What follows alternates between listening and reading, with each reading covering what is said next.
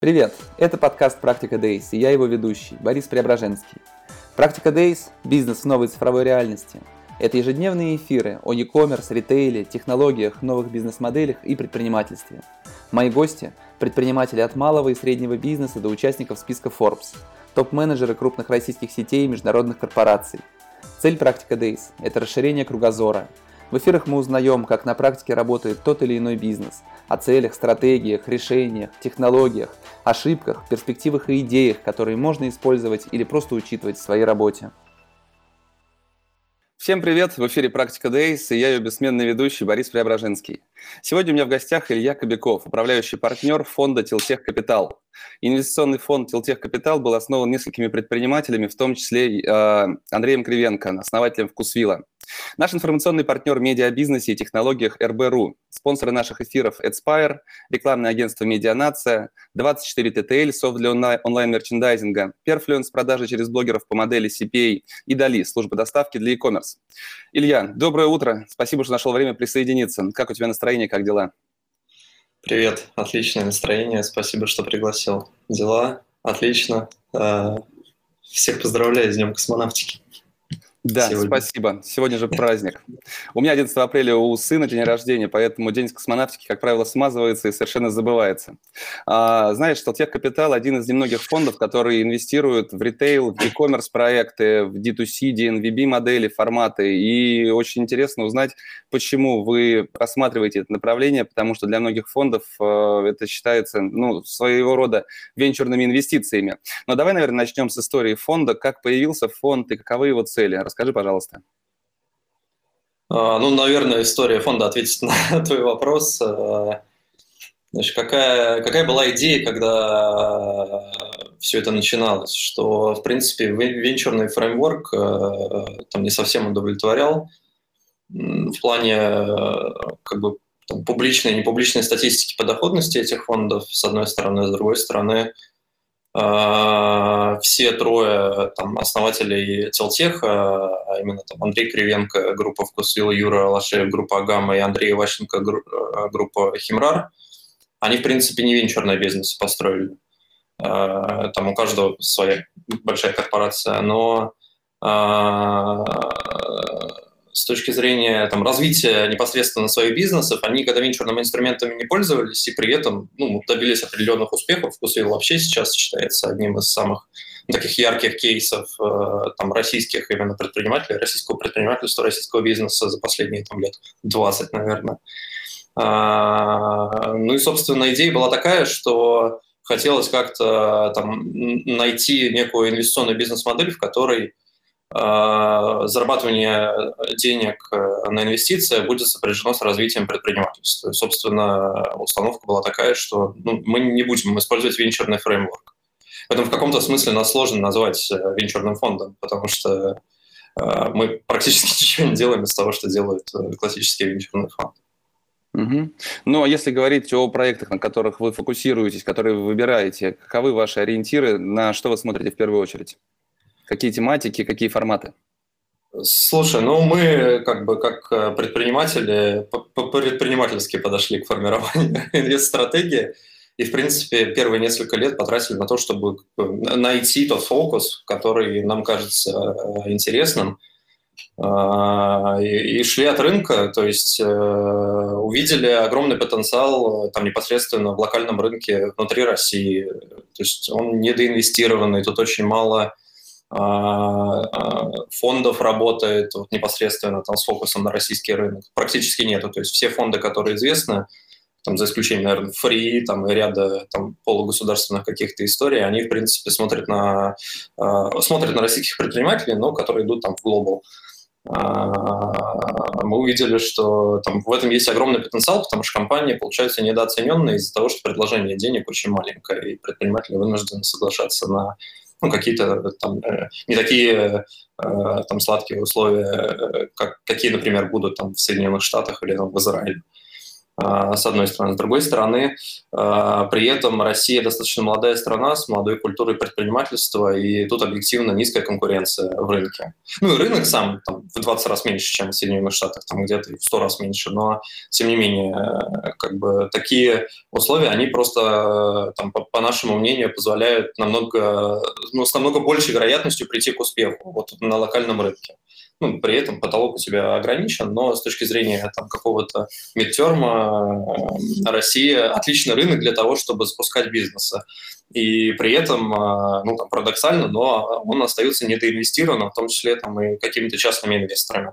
И, собственно, мы как-то вот органически к этому пришли. Там, мы первые два года работали с э, коммерческой медициной, потом расширили, в принципе, фокус до потребительских рынков, и как-то вот сейчас э, фокус уже материализовался, и мы, в принципе, последние два с половиной года занимаемся э, ну, там, конкретно там, компаниями, которые работают в потребительских рынках, у которых в базисе бизнес-процессов есть некие технологии, но они не являются ну, чем-то капитализируемым, как там в венчурных компаниях и которые могут органически расти, там, начиная с какого-то момента. Собственно, вот он наш инвестиционный фокус. Мы их у себя кулуарно называем так вкусвиллоподобные бизнесы. Ну, собственно, потому что вообще изначально все эти идеи, они появились из того, что ну, был феномен вкусвилла, когда там на э, сформированный, консервативный, поделенный уже консолидированный рынок э, там, федеральных продуктовых сетей просто пришел молодой игрок без инвестиций, э, с молодой командой, у которой особо и не было опыта даже развития там, каких-то федеральных сетей, и просто как бы сегодня вкусвилл это там, 2 миллиарда долларов выручки, IPO готовит, и э, это компания, которая там 1 апреля 2020 года там, тысячу онлайн-доставок делала, сегодня они делают 100 тысяч онлайн-доставок в день. То есть это компания, которая как бы просто продемонстрировала всем, что нет вообще никаких ограничений с точки зрения там, развития российского виза.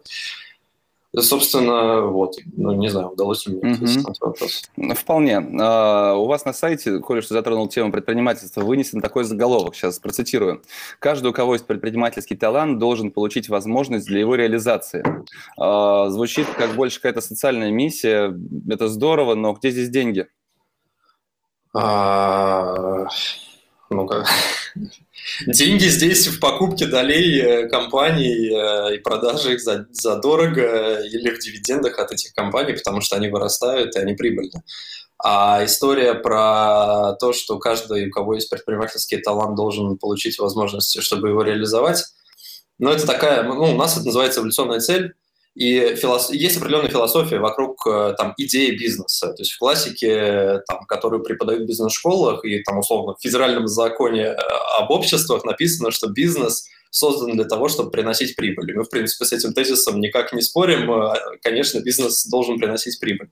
Но с точки зрения развития, там, развития именно предпринимательства, развития каких-то талантов и действительно там больших и ярких историй, как Вкусвилл, мало цели там, исключительно зарабатывания денег, и должна быть какая-то дополнительная мотивация. А, ну, там, например, в случае вкусвилла это история про там, попробовать предоставить э, всем, до кого ты можешь дотянуться, доступ к качественным и там, продуктам по минимально доступной цене э, ну, для конечного потребителя. В случае Тилтеха это история про то, что вот если мы находим человека с предпринимательским талантом, то мы должны вот максимум сделать для того, чтобы у него получился этот талант э, реализовать. Это не означает, что мы всем подряд раздаем там инвестиции от фонда, нет, конечно, но это скорее какая-то такая глобальная установка и глобальный вектор, в направлении которого мы ну, как изменяемся, как-то вот подстраиваемся под рынок для того, чтобы максимальный объем э, там, предпринимателей реализовался, а это, соответственно, нам огромное value дает, потому что если мы проинвестировали, проинвестировали в молодого предпринимателя, который потом стал Андреем Кривенко, мы на этом зарабатываем миллиарды, э, ну и, собственно, это самый лучший бизнес. И на самом деле там мы вот так получилось, что сегодня я э, иду к инвесторам э, и рассказываю итоги финансового года, Э, в какой-то степени там, они выдающиеся в 2020 году, и э, во многом это история про там, value, которую мы там, совместно с нашим там, внутренним сообществом, совместно с, с моей командой добавляем предпринимателям. Просто так получается, что именно такой подход э, максимизирует просто нашу прибыль. Ну, и это работает не только в инвестиционном бизнесе, и там во всех остальных бизнесах тоже. Я думаю, что и в твоих, там, и в бизнесах людей, которых ты приглашаешь. То есть должна быть какая-то э, история, там, не денежная, которая тебя заставляет что-то делать. Потому что если бы все люди были настолько рациональны, что принимали бы решение там, только исходя из того, насколько там много или мало денег ты заработаешь завтра, то ну, многих хороших э, и ярких историй просто не было в мире. Вот. И это, наверное, объективная реальность просто, что людям нужны не только деньги, а деньги – это скорее какой-то просто индикатор того, что ты движешься в правильном направлении. Угу. Ну, если ты сегодня будешь рассказывать инвесторам об итогах года, то можешь ты делать нам счастье и рассказать раньше о них нам. Сколько новых Андреев Кривенко удалось найти за год и сколько миллиардов на них заработать? А, ну, сложно, я не владею навыком взгляда в будущее. И, Нет, ну, по итогам прошлого года, по итогам прошлого года. Не, ну, мы 13 э, сделок мы закрыли в прошлом году, там из них 5 это компании, с которыми мы уже так или иначе работали, ну, типа фоллоуоны, и 8 новых сделок. А насколько там кто-то из них может э, потягаться с Андреем Кривенко, но сегодня, конечно, никто не может по объективным причинам. Но, опять же, э, как бы оценивать э, итоги надо будет ну, по прошествии там, какого-то времени, более-менее вменяемо. Ну, как минимум того, который был у Андрея вместе со Вкусвиллом. Вот. Но там, по, по, по нашим оценкам портфель нам удалось собрать достаточно серьезно, и, в принципе, там сегодня зеленые экраны иду показывать инвесторам а, и красивые цифры. То есть даже согласно там самым консервативным подходам к оценке э, там этого портфеля, мы э, ну, там очень уверенно закрыли этот год, и, в принципе, перспективы на ближайшие годы там серьезные у. А сколько инвестировали за этот год в эти проекты, которые ты назвал? А, миллиард с копейками, сейчас скажу точно.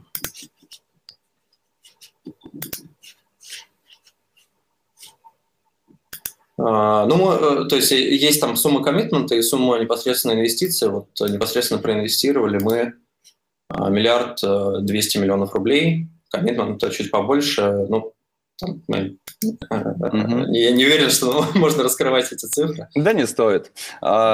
Ты сказал, что есть цель, помимо того, чтобы поддерживать предпринимателей, развивать предпринимательство, зарабатывать деньги на дивидендах и на продаже этих бизнесов. Были ли у вас уже в этом году, по крайней мере, какие-то кейсы именно продажи бизнесов ваших портфельных? Слушай, ну ничего, ни, ничего мы не продавали. У нас э, там за всю историю четырехлетнюю э, Телтеха всего там два или три предложения по покупке там, какой-то части портфеля поступало. Э, там мы в самом начале продали одну компанию. Ну, по, по, по сути, мы там вышли, зафиксировались, ну, там, без каких-то космических иксов. А вообще у нас э, как бы нет такой установки, прям надо срочно как-то что-то там продавать. Э, нам делали хорошее предложение по покупке там, одной из якорных, там, крупнейших наших инвестиций, но мы там эту сделку а, даже там не пошли э, с точки зрения due diligence там, и глубокой проверки, просто потому что все компании, условно, которые а, мы считаем хорошими в нашем портфеле, они активно растут. То есть пока компании активно растут, для нас намного выгоднее сидеть внутри и как бы, наращивать value, просто потому что ну, просто выгоднее с точки зрения бизнеса. Если говорить про вообще глобальную доходность, конечно, она там не очень понятна, но есть косвенные метрики, которые скажем так, мы используем в оценке там, успехов нашей работы. Во-первых, э, э, условно, там, поток дивидендов, ну, поток денег назад, он уже превысил там, расходы на содержание инвестиционной команды, причем там достаточно ну, серьезным запасом он превышает, то есть мы можем еще там условно в два раза вырасти в расходах операционной команды, при этом там не будем нуждаться в дополнительном капитале на менеджмент. А, ну и, конечно, есть э, там объективные просто там, показатели по каждой отдельно взятой портфельной компании, есть и их динамика за последние несколько лет, есть там какие-то планы на следующий год, и все эти цифры, э, они ну, приличные, скажем так. Угу. Вопрос задают, почему мы с проводными наушниками. Так надежнее? Да, Антон, так надежнее и качество звука выше. А, расскажи, пожалуйста, сколько сейчас всего проектов находится у вас в портфеле? И все ли приносят дивидендную прибыль? Нет, конечно, не все приносят дивиденды. А, ну, тут, наверное, надо сказать то, что Тилтех как э, группа как инвестиционная группа, она состоит из нескольких фондов на самом деле. Вообще, даже не фондов, это там не совсем корректно с точки зрения регулятора называть нас фондами, потому что, э, ну, если быть э, до конца точными, мы инвестиционное товарищество, внутри которого есть там еще подгруппы, такие мини-фонды. Я э, там управляющий партнер, ну, самого крупного, но все-таки одного из нескольких мини-фондов, которые ну, совокупно являются группой Телтех. И не все сделки э, как бы Телтеха, это сделки там, непосредственно моего фонда. Например, там есть такая компания «Гигант», э, которую э, не так давно поддержала компания «Авито» по там, приличной оценке. Эта сделка там, не в моем портфеле, но я могу сказать за свой портфель, то есть мы за 4 года проинвестировали 49 компаний, из которых 20 э, э, остались живы на сегодня, и э, там, ну, если бы вопрос был сколько, то вот из 50, из 50 сделок 20 живые сегодня, при этом в объеме денег это сумма порядка там, 2,2 миллиардов рублей с учетом там, расходов на команду, и списано вот так откровенно, как бы, что в ноль порядка 100 миллионов из этой суммы. Угу. То есть, на ну, самом это... деле, в, в, в штуках э, там большая часть портфеля списана уже, но в объеме капитала э, там даже 5% от э, проинвестированных денег мы не списали. Угу. А, ну, тогда какие в среднем суммы вы инвестируете в один проект? Я понимаю, что общую сумму, названную за прошлый год, скорее всего, большая ее часть на какие-то самые крупные проекты а, пошла. Сколько в среднем инвестируете в каждый проект и на какую долю заходите? Слушай, на самом деле нет. На самом деле это не одна компания, а там равномерно более-менее размазано. У нас, э, значит, три типа сделок. Внутри фонда есть, э, есть э, как бы, философия о том, что, в принципе, как бы бизнес он сопряжен с большой неопределенностью и сложно ну, сложно, будучи там пассивным, а мы, мы на ранних стадиях заходим, и сложно, будучи вот таким пассивным фондом, э, там всерьез как-то делать упражнения по какому-то там прогнозированию того, что тоже будет там хотя бы через полгода с компаниями, в которые мы инвестируем. Поэтому у нас есть вот модель э, таких предпассивных инвестиций, условно, до 20 миллионов рублей, в которые мы ну, как бы познакомились с предпринимателем, если нам шапочно нравится история, мы видим в этом какой-то перспективу рынок, и предприниматель, его команда нам нравится, то мы, в принципе, там, без глубокого дьюдила, без каких-то там сложных юридических обвязок и долгого там э, спора по оценкам, мы идем в такие сделки и хотим их делать э, там штук 30-50 в год э, реальность. Там за прошлый год мы таких всего две закрыли, но это скорее следствие того, что было очень много Э, интересных компаний э, там, в кризисных и не только ситуациях, э, с которыми велся диалог там, на, на большие суммы, типа там, от 30 там, до 50, там, 100 миллионов. А вторая модель – это такие, условно, там совсем пассивные сделки, то есть это сумма там, от миллиона долларов до 5 миллионов долларов, ну, в рублях меряем, ну, так, так, так, наверное, проще, если в долларах говорить. Э, таких сделок, ну, идея делать там штук 10 в году. И, и, в принципе, на самом деле у нас нету какого-то там строгого коммитмента со стороны инвесторов, что вот если вы там 11 сделок принесете, то сделаем только 10. У нас э, скорее такой evergreen commit. То есть все, ин, все классные компании, которые нам удается найти, и они проходят, условно, наш фильтр, они, в принципе, имеют шанс получить денег, независимо от того, там, сколько, какой коммитмент у фонда, ну, просто потому что капиталы наших инвесторов, они там, сильно больше, чем суммы, которые объявлены в, там, условно, в СМИ там, и в коммитментах, которые мы там, даем по фонду. Третья история – это дофинансирование уже тех э, там, звездочек, которые попадают, выпадают из портфеля а, вот таких вот пассивных сделок, условно, по миллион, там, 5 миллионов долларов, там сумма, как бы, я, я даже не знаю, как, где верхняя граница этой суммы, но, условно, в клинике Фомина, а, в которой мы зашли в 2017 году с суммой 300 миллионов рублей, на сегодня коммитмент уже миллиард двести, и, в принципе, у нас там приличная доля, то есть у нас там самая большая миноритарная доля, которая возможна, а, и там исключительно позитивное ощущение от того, как развивается этот бизнес, он отлично растет, он прибыльный, он платит дивиденды, и а, я думаю, что это не последние деньги, которые мы им дали, а, так что как бы тут я не могу даже прокомментировать, сколько вот на, на стадии такого совсем там бурного развития мы готовы инвестировать. Это скорее история там, какое-то стратегическое партнерство, уже непосредственная работа там условного Андрея Кривенко с э, Андреем Иващенко и Юрой, там непосредственно с Дмитрием Фоминым и его партнером. С точки зрения долей, наш подход, он э, включает в себя э, какие-то ну, не только финансы. То есть э, мы, в принципе, там себя таким value инвестором считаем, ну и отзывы там людей, с которыми мы работаем, они это э, подтверждают.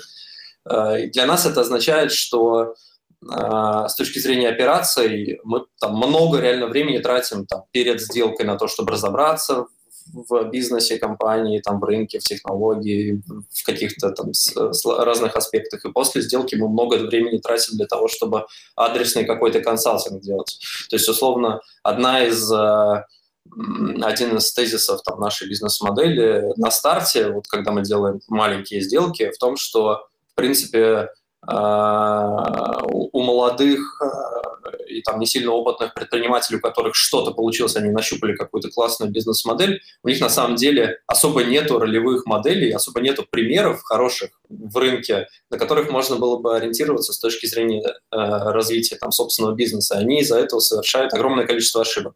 Ну, например, а, там есть такое понятие, типа как оптимизация налогов. Ну, есть идея о том, что э, каким-то образом там, в серой зоне можно соптимизировать налоговые выплаты, и, и это тебе сэкономит там, какую-то часть ликвидности. Ну, на самом деле, там, наше наблюдение, наша практика показывает, что это не только тебе не дает какие-то дополнительные, там, дополнительную ликвидность, а там, ну, это усугубляет ситуацию. Помимо этого ты не можешь пользоваться огромным количеством там, разных финансовых инструментов, которые э, там, существуют даже в России. Вот. Э, ну и, например, там одна из вещей, которой мы занимаемся, мы занимаемся таким финансовым консалтингом для своих портфельных компаний. Мы делаем это бесплатно, ну, в рамках сделки. Помогаем им, например, поставить учет, поставить там нормальные, там, нарисовать нормальный финансовый план, там, посчитать э, какой-то там легкий прогноз движения денег для того, чтобы там не выпадать в какие-то кассовые разрывы. Но эти все вещи подразумевают там серьезные, э, серьезные временные затраты, поэтому мы стараемся все-таки брать там большие доли. Ну, большая доля, там, это означает, условно, от там, 20% до э, там, 49, э, ну, потому что, там, опять же, один из топиков нашей там, идеи, нашей философии в том, что бизнес все-таки это предпринимательская какая-то э, вещь, и инвесторы не должны управлять бизнесами предпринимателей. Мы всегда миноритарии. Даже в клинике Фомина, в которой мы тоже несколько подходов делали к инвестированию, мы до сих пор миноритарии. И не имеем каких-то, вообще никаких там привилегированных прав относительно решений Димы и его партнеров. Илья, не так много фондов э, инвестируют в ритейл и в e-commerce проекты. Вы же это делаете. Это связано с тем, что эту продукцию затем возможно положить на полки вкусвилла или есть какие-то другие причины? Все-таки э, инвестировать в e-commerce – это опасно, по крайней мере, на нынешний день, просто потому что большое количество e-кома уже схлопывается в связи с наступлением такого глобального marketplace тренда. А, слушай, ну я думаю, что если коллеги из Кусвилла посмотрят этот выпуск, они просто посмеются над идеей того, что то, что мы инвестируем, станет на полке Вкусвилла. А, за всю историю наших инвестиций практически никому не удалось встать на полке Вкусвилла. У меня вообще есть такое ощущение, что факт того, что мы в них проинвестировали, уменьшает их шансы на то, чтобы встать на полке Вкусвилла. Конечно, нет. Э, выбрали мы это направление по двум причинам. Первое, у нас э, просто из-за того, что э, последние там, 4 года мы находились рядом со Вкусвиллом, рядом с Андреями и, там, и Юрой, сформировался определенная, сформировалась определенная экспертиза с точки зрения там, розничных именно бизнесов и B2C моделей, поэтому как бы мы решили, что, наверное, стоит э, именно в них искать э, потенциальных э, партнеров нам с точки зрения инвестиций. Э, во-вторых, э, в России именно эти компании, они удовлетворяют нашим просто коммерческим там, запросам с точки зрения доходности на а, инвестиции, которые мы делаем. И это скорее следствие там, той, ну, то есть была определенная воронка, в эту воронку попадали не только ритейл-компании. В принципе, мы, ну, как бы я везде говорю, что мы инвестируем в B2C, но на самом деле там 30% нашего портфеля – это не B2C-компании. А, так что, ну, там, условно, клиника Фомина, которая самая большая наша сделка, это, не, это B2C-компания, но это ну, не ритейл-компания. А, так что, э, скорее, ну, это, это просто следствие там, каких-то коммерческих запросов с нашей стороны. Mm-hmm. Что много ритейл-бизнесов могут, э, будучи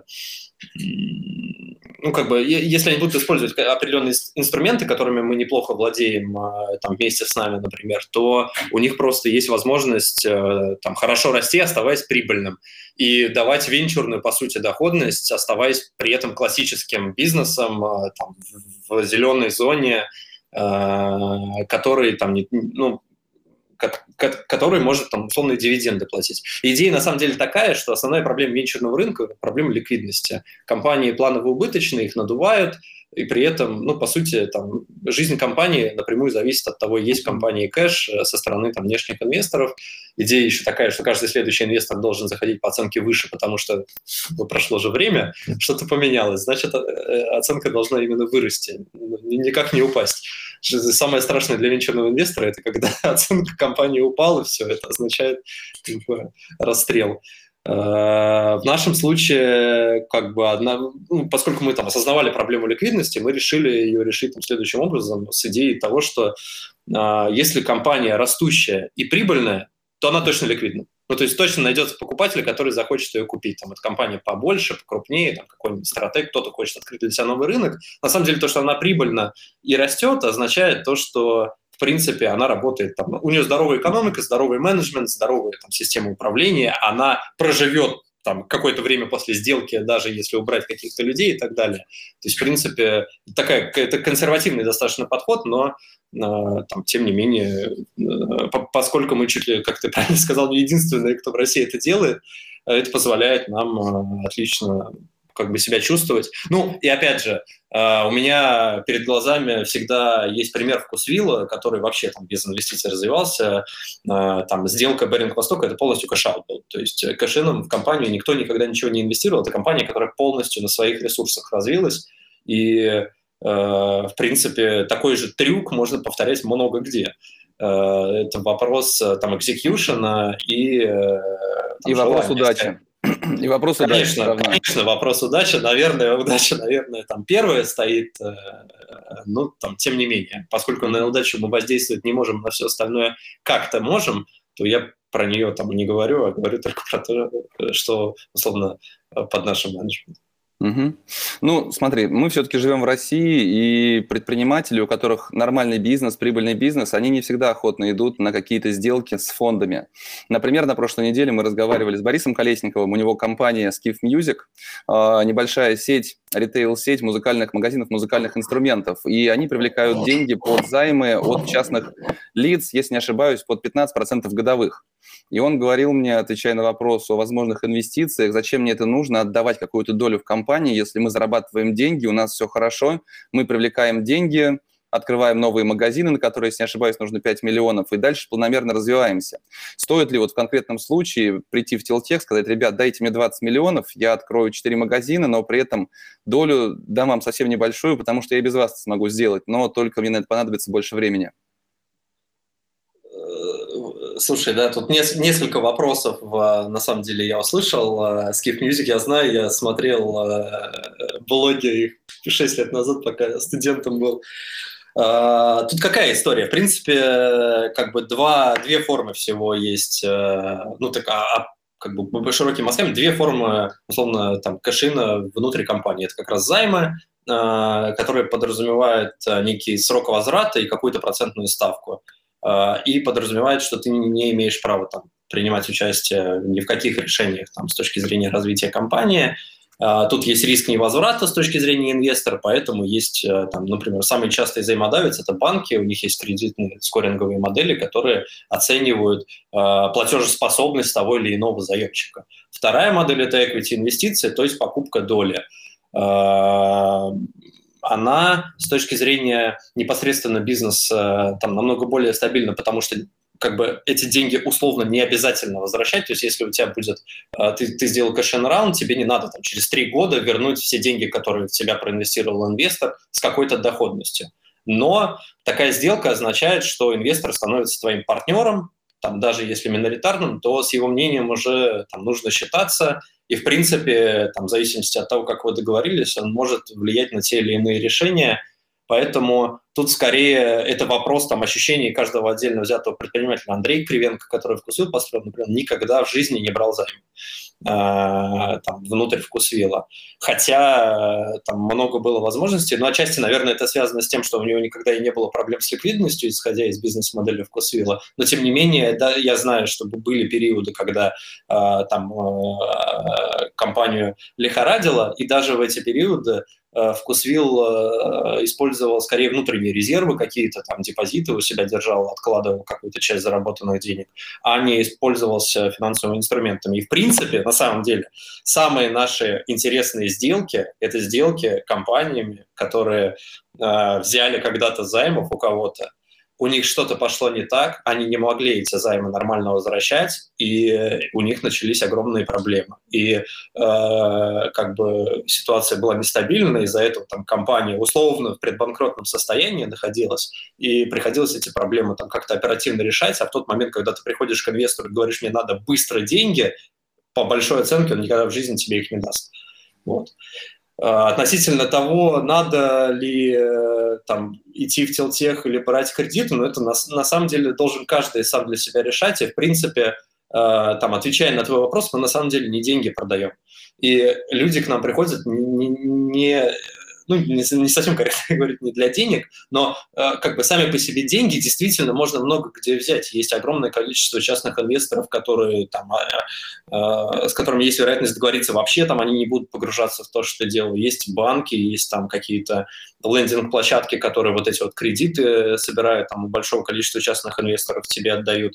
А, но тут история скорее про какой-то value, который мы несем, и вообще идею того, что мы каким-то образом пытаемся посодействовать тому, чтобы эти бизнесы выросли. То есть люди во многом идут, ну, как бы по той обратной связи, которую я получаю, за экспертизой, за доступом к каким-то ну, там, знаниям, какому-то опыту, ну, потому что объективно опыт Андрея там, Кривенко, который построил вкусвилл, он уникальный. И э, вот так вот в рынке просто к нему нет особо доступа. И э, там мы — это один из каналов, в котором можно там, с тем же самым Андреем пообщаться и общаться на регулярной основе. Uh, ну, ну и более того, мы, uh, в принципе, наверное, там, если смотреть на так вот карту инвесторов, э, там есть private equity фонды, есть там венчурные фонды, мы в этом смысле чуть менее институциональны относительно этих инвесторов. То есть наши подходы, они там ну, более гибкие, мы, э, в принципе, там имеем возможность как-то подстраиваться под рынок, э, но с точки зрения там именно предпринимателей, которые к нам приходят, э, там зачастую такой подход им более понятен чем э, подход классических инвесторов. Э, и они ну, там, комфортнее чувствуют себя с нами, чем с фондами. То есть нас не совсем корректно, на самом деле, сравнивать с э, фондами, ну, такими, условно, классическими, потому что мы совсем не классические, мы бутик, и, в принципе, идея такая, что Э, там, философия развития предпринимательского таланта, она в том, что есть вот опытные, там, уже добившиеся успеха предприниматели, которые могут каким-то образом делиться своим опытом с еще молодыми и не добившимися каких-то глобальных успехов предпринимателями. И это касается не только там, наших инвесторов, это касается и нашего портфеля. То есть мы выстраиваем обязательном порядке взаимодействия там, предпринимателей из портфельной компании друг с другом. И это дает э, там, ощутимый прирост. Собственно, это история, про которую я там, в том числе сегодня буду инвесторам рассказывать, про то, что нам реально удалось выстроить систему, в которой портфельные компании там, без нас друг друга чему-то учат. И это, конечно, как бы э, просто вау. Угу. Ну, давай все-таки на конкретном примере. Есть skiffmusic.ru. Боря, прости меня, пожалуйста, но просто один из свежих примеров. А, есть выручка порядка 300 миллионов рублей в год. А, три магазина в данный момент. А, e-commerce. Есть прибыль порядка 5% от выручки, если не ошибаюсь. О чем-то подобном мы говорили в эфире. И есть понимание, сколько нужно денег на развитие. Вот скажи, миллионов 50 рублей дать в этот бизнес, на каких условиях вы были бы готовы? Ну, для начала мне, наверное, надо познакомиться с этим прекрасным человеком. Нет, может, нет, может, это, скорее всего, не интересно. Мне просто интересно именно вот такие параметры компании. Вот каким образом? Окей, познакомились, хороший Слушай, парень, все отлично. Есть э, просто очень простой ответ на этот вопрос. Вот про условия, все спрашивают про условия, но как бы бизнес э, и на самом деле инвестиционные сделки – это всегда future value. То есть есть какое-то ощущение, что же произойдет после того, как эта сделка случится после того, как компания получит инвестиции, как начнет там бурно развиваться, и там когда-нибудь мы либо продадим долю, либо дивиденды получат. И есть просто один там метод, как это дело оценить, это там посчитать э, там discounted cash flow, э, там оценку, э, то есть каким-то образом предположить, сколько же денег мы когда там примерно заработаем, как-то это дело там отдисконтировать с учетом того, что все постоянно меняется, и в принципе там попытаться на эту тему договориться но просто нету предмета для сделки, если мы называем условия, которые не э, выгодные предпринимателю. Если они ему не выгодны, он просто не соглашается на эту сделку, и сделки нет. В этом смысле я ну, как бы считаю, что вопрос не совсем корректный, потому что условия такие, чтобы обе стороны были ими удовлетворены. Потому что мы тоже не пойдем в сделку там, в переоцененную какую-то компанию, просто потому, что предприниматель так захотел. С нашей стороны это вообще напрямую влияет на нашу доходность, на обещания, которые мы дали инвесторам нашим. Ну, если есть понимание, что компания на горизонте пары лет может выйти на миллиард рублей выручки в год с прибылью около 100 миллионов рублей, все-таки конкретные условия какими могут быть? Мы дадим деньги для этого, там, Слушай, 50 но... Ну миллионов рублей на такую-то долю, просто параметры какие-то, 10, 20, 30 процентов доли должна составлять. Я тебе не отвечу на этот вопрос. Э, я, я только, знаешь, как это могу прокомментировать? Вот, условно, миллиард рублей в год в наших реалиях – это некая такая цифра, которая просто означает, что, ну, ну что, в принципе, у тебя есть какие-то шансы построить что-то более-менее крупное шансы построить что-то крупное. То есть это не какая-то космически огромная цифра, и, в принципе, у нас э, там во многих сделках установка, ну, типа в течение года выходить на выручку миллиард, и это как бы просто означает там дееспособность команды и бизнес-модели. В этом плане это не является какой-то там, космической метрикой, исходя из которой я сразу тебе отщелкну какую-то цифру, э, какие-то условия, на основании которых мы готовы проинвестировать 50. Так, такого коммитмента я, конечно же, не могу дать. Но тут скорее история про ну, надо смотреть э, бизнес-план, надо смотреть вообще, в принципе, план, слушать этого предпринимателя, понимать, что он хочет от инвестора. Он же не хочет, на самом деле, equity инвестора. Может быть, у него никогда не было партнеров, и ему, на самом деле, просто жутко некомфортно будет от ощущения того, что мы в каких-то там голосованиях должны принимать участие. Так что я тебе не отвечу на этот вопрос. Mm-hmm. По умолчанию э, просто ответ нет. Мы просто в эту сделку не пойдем. Ну вот, э, до того момента, пока мы не будем уверены, что у нас есть совместное видение, и вообще у нас есть совместное будущее какое-то, конкретно с этим предпринимателем, который лидер этой компании. Угу. Вы инвестировали в несколько компаний моих знакомых. Это Гоша Семенов, Blue Sleep, это Дим Бавинов, Юнизу. Э, расскажи, все-таки эти проекты, они такие нетрадиционные, можно сказать. То есть Юнизу – это чисто e-commerce проект, э, Blue Sleep – это такой D2C бренд, э, почему вы пошли в них? Вы верите в то, что прибыль этих компаний может быть э, многократно увеличена или почему? Ну, э, э, Дима Бавинов из Юнизу – это классический пример, который набрал займов и не смог их обслуживать. И на самом деле, если бы мы в эту э, сделку не зашли, то я думаю, что ничего хорошего бы с, с компанией Дима бы не происходило. Но э, нам вот просто удалось реально быстро договориться, и э, мы сделали ставку на то, что такой как матерый э, физтех э, ну, должен вывести. И Дима в целом вывез, компания там стабилизировалась и неплохой по итогам года результат показала. Вообще, да, идея о том, что как бы есть в голове компании предприниматель, который, в принципе, там молодой, у которого есть какие-то амбиции, есть какие-то идеи, он их там объективно умеет реализовывать, но возникла там непростая ситуация. Для нас эта сделка, эта сделка, там, которая прошла по, на, на достаточно сладких условиях, потому что ситуация в компании была критическая, но тем не менее там, это не умаляет того, что у компании огромный потенциал с точки зрения роста. В принципе, мы сейчас там несколько предложений нам таких э, холодных поступило с точки зрения, не хотите ли вы продать вообще всю компанию, э, с одной стороны. С другой стороны, там есть рынок э, товаров для животных. Мы там посмотрели, кто на нем крупные игроки. Условно, Димы, бизнес Димы Бавинова там во втором эшелоне где-то болтается с выручкой там около ну, не, не так далеко от миллиарда. Там следующая компания, которая является лидером рынка, у нее выручка, там, я на скидку не помню, но там то ли 3, то ли 6 миллиардов. В принципе, там, с точки зрения там, в наших масштабах, в наших объемах и там, с нашей экспертизой мы просто увидели, что условно, э, если мы совместными усилиями каким-то образом попробуем подключиться к развитию Юнизу, то, может быть, этот бизнес станет вообще лидером рынка с точки зрения товаров для животных, если там определенный подход начнет использовать. Помимо этого, есть там иностранные сделки, есть там компания публичная Чуй, по-моему, называется, которая которая э,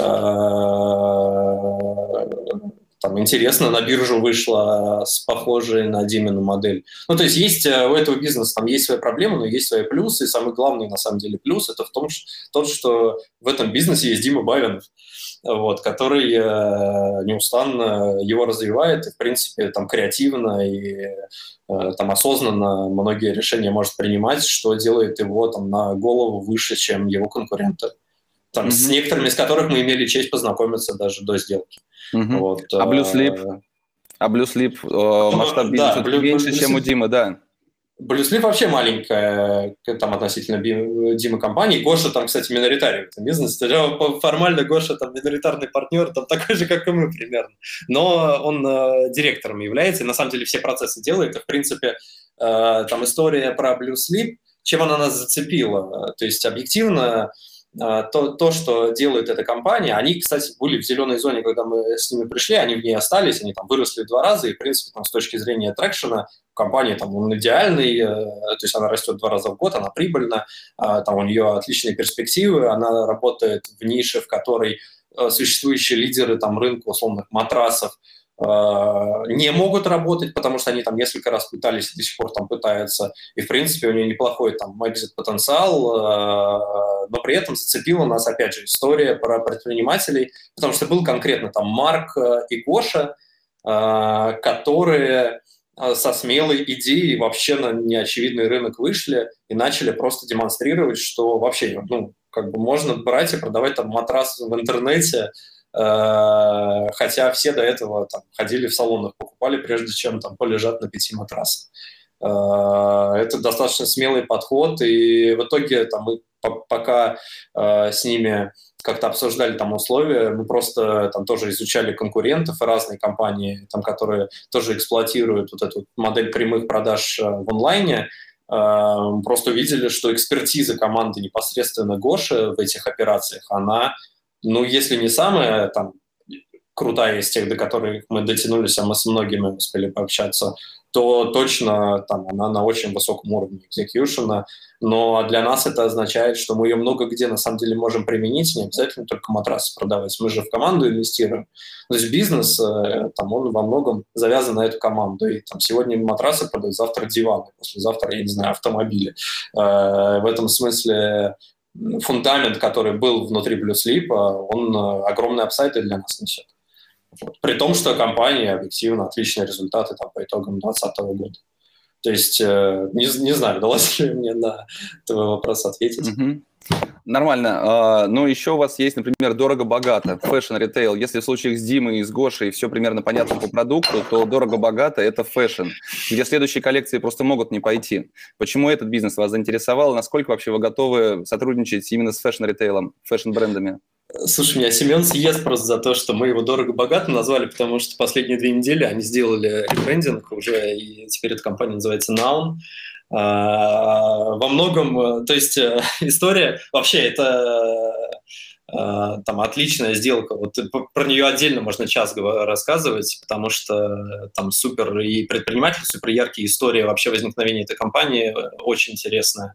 Но если коротко, они это одна из да одна, по сути, компания, в которой мы увидели реальную модель реализации fast fashion а – это то, что сделал Ортега в Inditex, ну, типа бренд Zara э, известный, э, когда от э, производства товара, точнее, от идеи там, появления товара на полке до непосредственно товара на полке происходит, ну, проходит малое количество времени.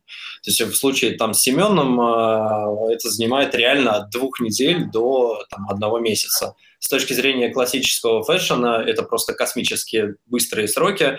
А, для бизнеса Семена это означает то, что на самом деле он может маленькими партиями тестировать спрос на определенные какие-то веяния моды, и потом как бы заливать э, там, там где спрос высокий, ну, допроизводить какие-то определенные коллекции, э, понимая, что он точно их сможет продать. Это бизнес, в котором просто абсолютно уникальная как бы ликвидность товара. То есть у них э, прокачивается настолько огромный объем а, одежды этой женской, который, в принципе, сравним, там, несмотря на то, что когда мы заходили, выручка там порядка 100 миллионов была, а, там, объем товара, который они через себя прокачивают, он сравним с бизнесами там, с оборотом там, миллиард в fashion е.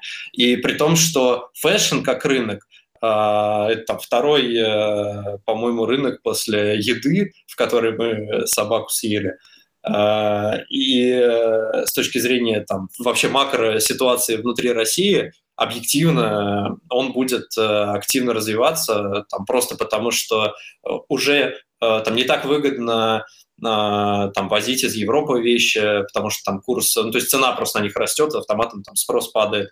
А, с точки зрения там вести из Китая, опять же, там нету Э, такой гибкости относительно сроков, потому что все-таки товар, там, чтобы отшить в Китае, привезти из Китая, там, это занимает какие-то э, там сроки, эти сроки могут сдвигаться, и вообще, в принципе, это достаточно хрупкая модель. У Семена э, большая часть одежды, которая продает, шьется в России, и, в принципе, это такой, как бы, вертикально интегрированный холдинг, э, и это одна из компаний, на которой мы очень большие ставки делаем, просто потому что, условно, там регуляторы там, в лице правительства, они, например, решили э, там, в целях э, повышаемости сбора налогов, они ввели историю, связанную с маркировкой одежды и обуви, ну, там, не только одежда и обуви, но конкретно одежда и обувь, они достаточно серьезно там от этого Э, страдают, ну не страдают, а рынок перекраивается просто потому, что половина рынка по там,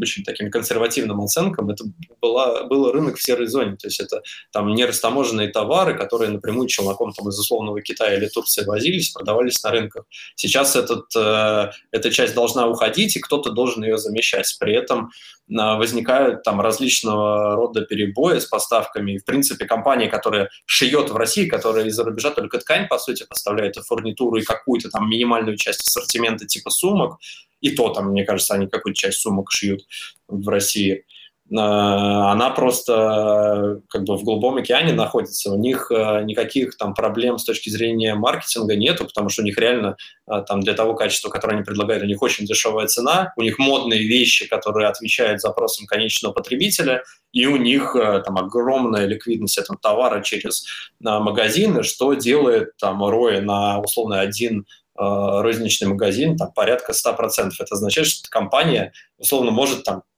вкусвилл там, повторить, потому что э, там, инвестируя в один магазин, у тебя там он начинает размножаться просто потому, что как бы прибыль с него достаточно для того, чтобы следующий магазин открывать в очень сжатые промежутки времени.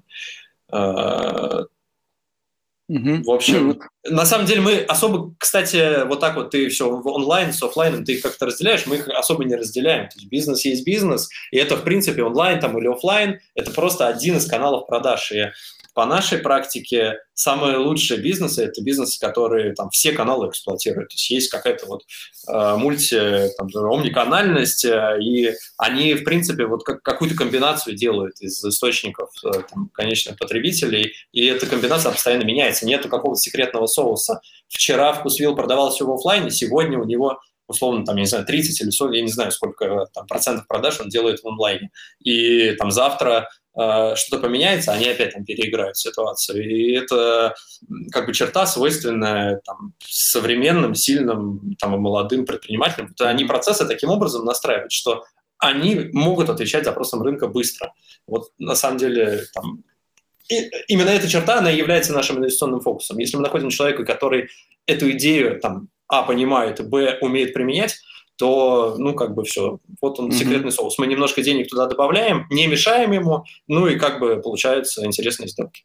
Угу. Илья, совершенно согласен, я не разделяю онлайн и офлайн, просто в офлайн ритейл инвестируют не очень часто, а онлайн ритейл я в первую очередь, наверное, говорю об офлайн ритейле в котором большая часть продаж находится онлайн. Здесь с точки зрения инвестирования есть большой риск, связанный, наверное, с юнит-экономикой, с э, рекламой. Просто потому что если в офлайне у тебя сеть магазинов, которые генерируют определенный объем трафика и продаж, а, его потерять сложнее, нежели потерять трафик на сайте, который завтра может отключиться, изменятся какие-то алгоритмы поисковых систем, рекламных платформ, и у тебя просто не станет трафика. И в одночасье ты вроде не сделал ничего плохого, а продажи встали. И здесь именно с точки зрения инвестиций, мне кажется, онлайн-проекты, e-commerce проекты, их стоит выделять в отдельную категорию, просто потому что риски значительно выше, нежели традиционный офлайн ритейл Вот, действительно, с этой точки зрения я их разделяю. А с точки зрения технологий, естественно, уже все, по-моему, поняли, что есть ритейл, Продается он в онлайне, в офлайне, в каких долях, это уже детали совершеннейшие.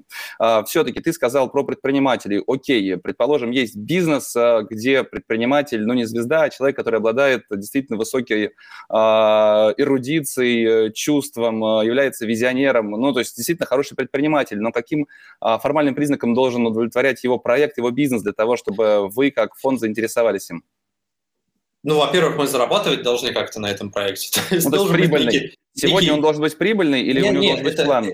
Это не обязательно, ну, потому что речь же идет о будущем, там, о том, что произойдет после сделки. И у нас должен быть план, что произойдет после сделки. Понятное дело, что этот план может быть переигран, может быть переигран совсем, но а, скорее, то есть это, это там обязательно критерий. Если мы не видим, как мы на этом деле можем заработать, там минимальную необходимую для нас доходность, мы в эту сделку не пойдем.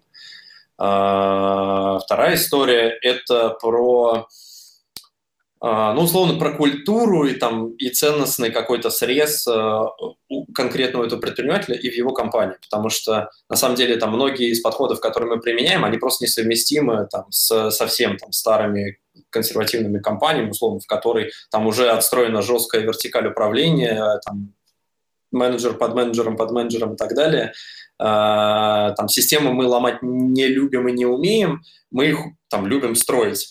Э, это означает, что компания либо должна быть молодая, чтобы у нее еще не было особой системы, либо чтобы компания уже была как бы с такой системой, которая как будто бы нами условно и построена. То есть э, с там, какими-то там, ценностями, заложенными в управлении, с, как, с какой-то долей самоуправления внутри этих бизнесов.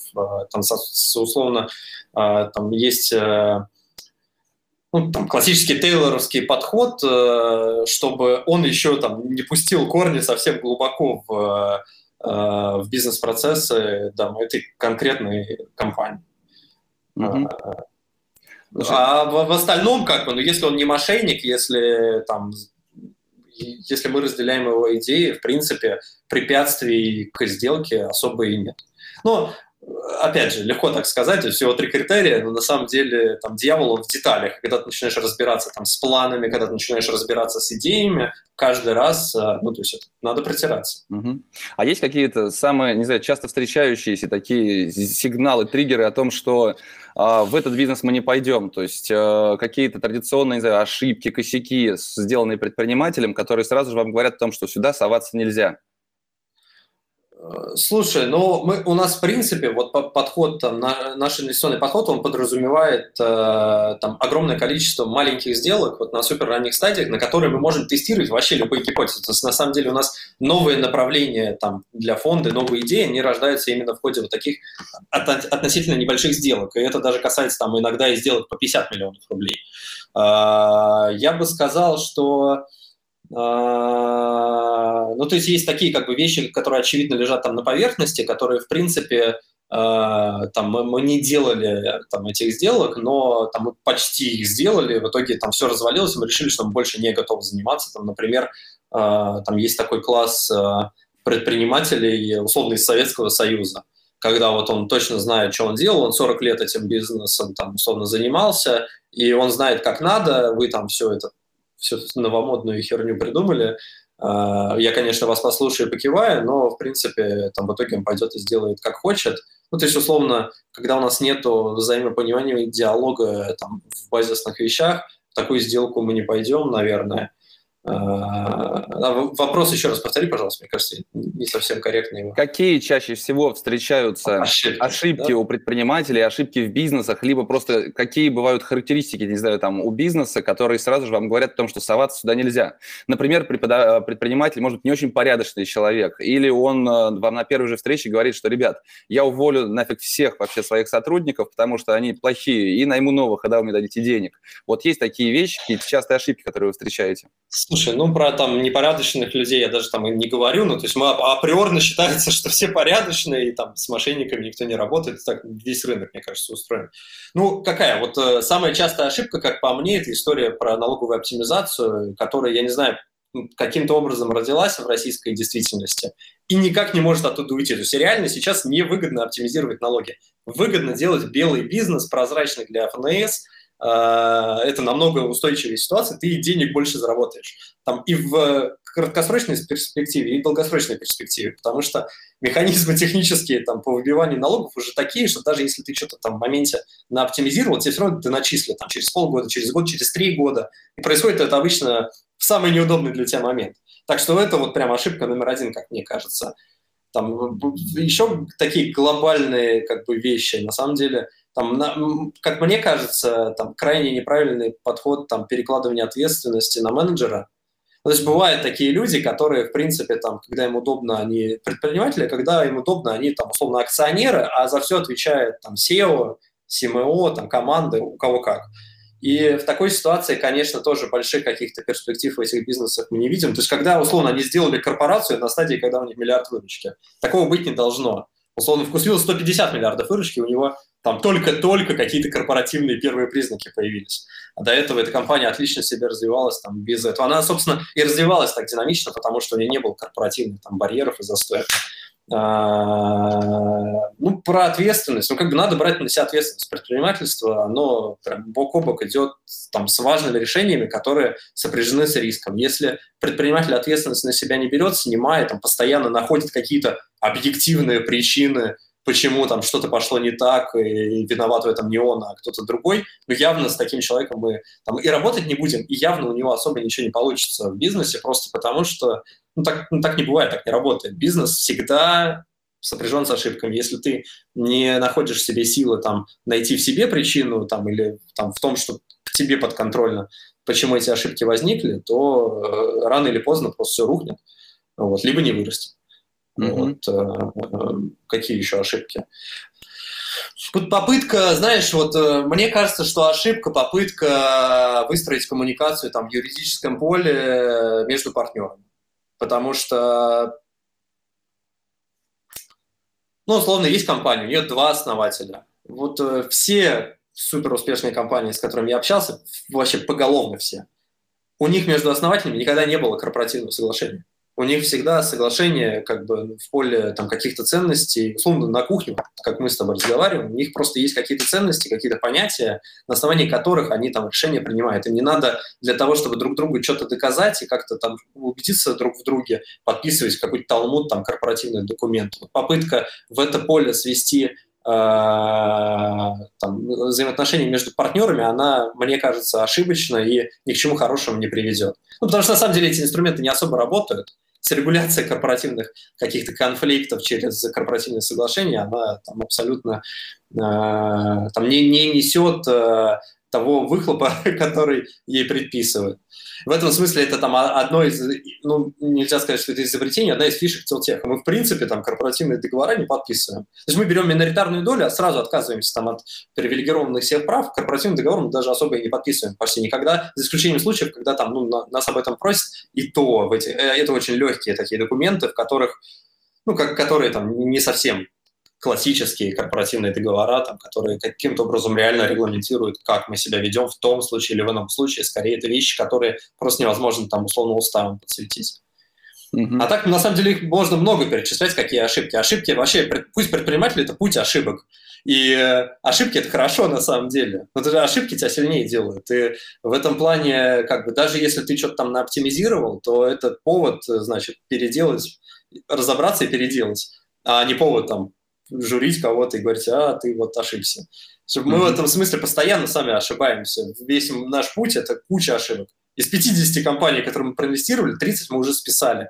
Но тем не менее, как бы, зато у нас было 20, в которых мы опыт от э, этих 30 списаний мы каким-то образом применяем. Мы отказываемся от того, что не работает. Э, то, что работает, наоборот, применяем. В этом смысле ошибка – это хорошо. Ош- об ошибках надо говорить, рассказывать, и мы там не стесняемся это делать со своей стороны и всех к этому призываем. Потому что только так и происходит трансфер знаний. Это, а рассказывать об успехах бессмысленно. Ну, то есть э, это на самом деле проблема, которую мы в венчурном рынке увидели. В венчуре вообще не принято, ну, то есть это как бы есть история там каких-то там стартап-шоу, на которых люди приходят и факапы свои рассказывают, но там на, на другом немножко уровне. Условно, вот на уровне инвестиций и там роста капитализации, что такое ошибка может быть? Ошибка – это, например, там такая ситуация, в которой ты не поднял раунд там по оценке выше, а поднял его по оценке ниже. Вот для венчурной компании это означает смерть. Практически нету примеров компаний, которые Э, попала в такую ситуацию и потом как бы отскочила. И в этом смысле, ну, как бы это неправильно. ну, uh-huh. Есть там условно медицина, в которой вообще не принято говорить об ошибках, и чего, там 200 тысяч операций, правую ногу вместо левой отрезают, или там инструменты забывают в э, животе у людей, там, которым операции делают. В этом смысле э, там, или есть, например, условно авиация, в которой все ошибки, вообще все действия записаны в бортовой самописец. И потом, когда самолет условно падает, не дай бог, этот бортовой самописец достают и начинают анализировать ошибки. Подход к ошибкам через анализ их, э, а, освещение и а, как бы попытка построить систему, которая сделает так, чтобы их больше не было, это на самом деле там правильный, единственный верный подход в нашей картине мира. Ну, то есть ты считаешь, что если есть идея попробовать что-то с небольшой долей э, вероятности на успех, то стоит пробовать, делать ошибку, если это ошибка, и это сделает нас и бизнес сильнее? Ну, конечно, ты очень утрированно про все это сказал, но в принципе, да, не надо бояться ошибиться. Э, э, то есть э, вариант, в котором ты абсолютно на 100% уверен в результате, во-первых, как бы означает, что ты не отдаешь себе до конца отчет в том, что ты делаешь, потому что есть факторы, которые от тебя не зависят, и они могут повлиять на твой результат. Условно, там черный лет. Ну, кто знал, что будет коронавирус? Вот просто никто не знал. Никто не знал, что будет локдаун, и весь мир будет там в тупую вот так вот абсолютно там непонятно на каком основании закрывать там границы, вешать на людей маски, чтобы они там на, по улицах в масках, в масках ходили, там рестораны закрывать и так далее. Э, никто не знал. И а, при этом какие-то умные люди, наверное, там на 100% были уверены в том, что вот конкретно этот ресторан в этом месте будет успешен, потому что у нас самый лучший шеф-повар, и вообще мы тут кучу денег вкачали в интерьер. В этом смысле э, как бы ошибка неизбежна, и это просто надо принять, это данность. Поэтому если ты пытаешься как-то там ну, то есть менеджерить риски, конечно, надо. Не надо, а, сломя голову, пытаться там в МКАД перебежать э, в час пик. Потому что объективно как бы это может плохо закончиться. Но и э, как бы лишнего там перестраховываться тоже не надо. То есть, если ты хочешь э, добиваться выдающихся результатов, нужно идти на риск. Это просто это, это, это рыночный закон.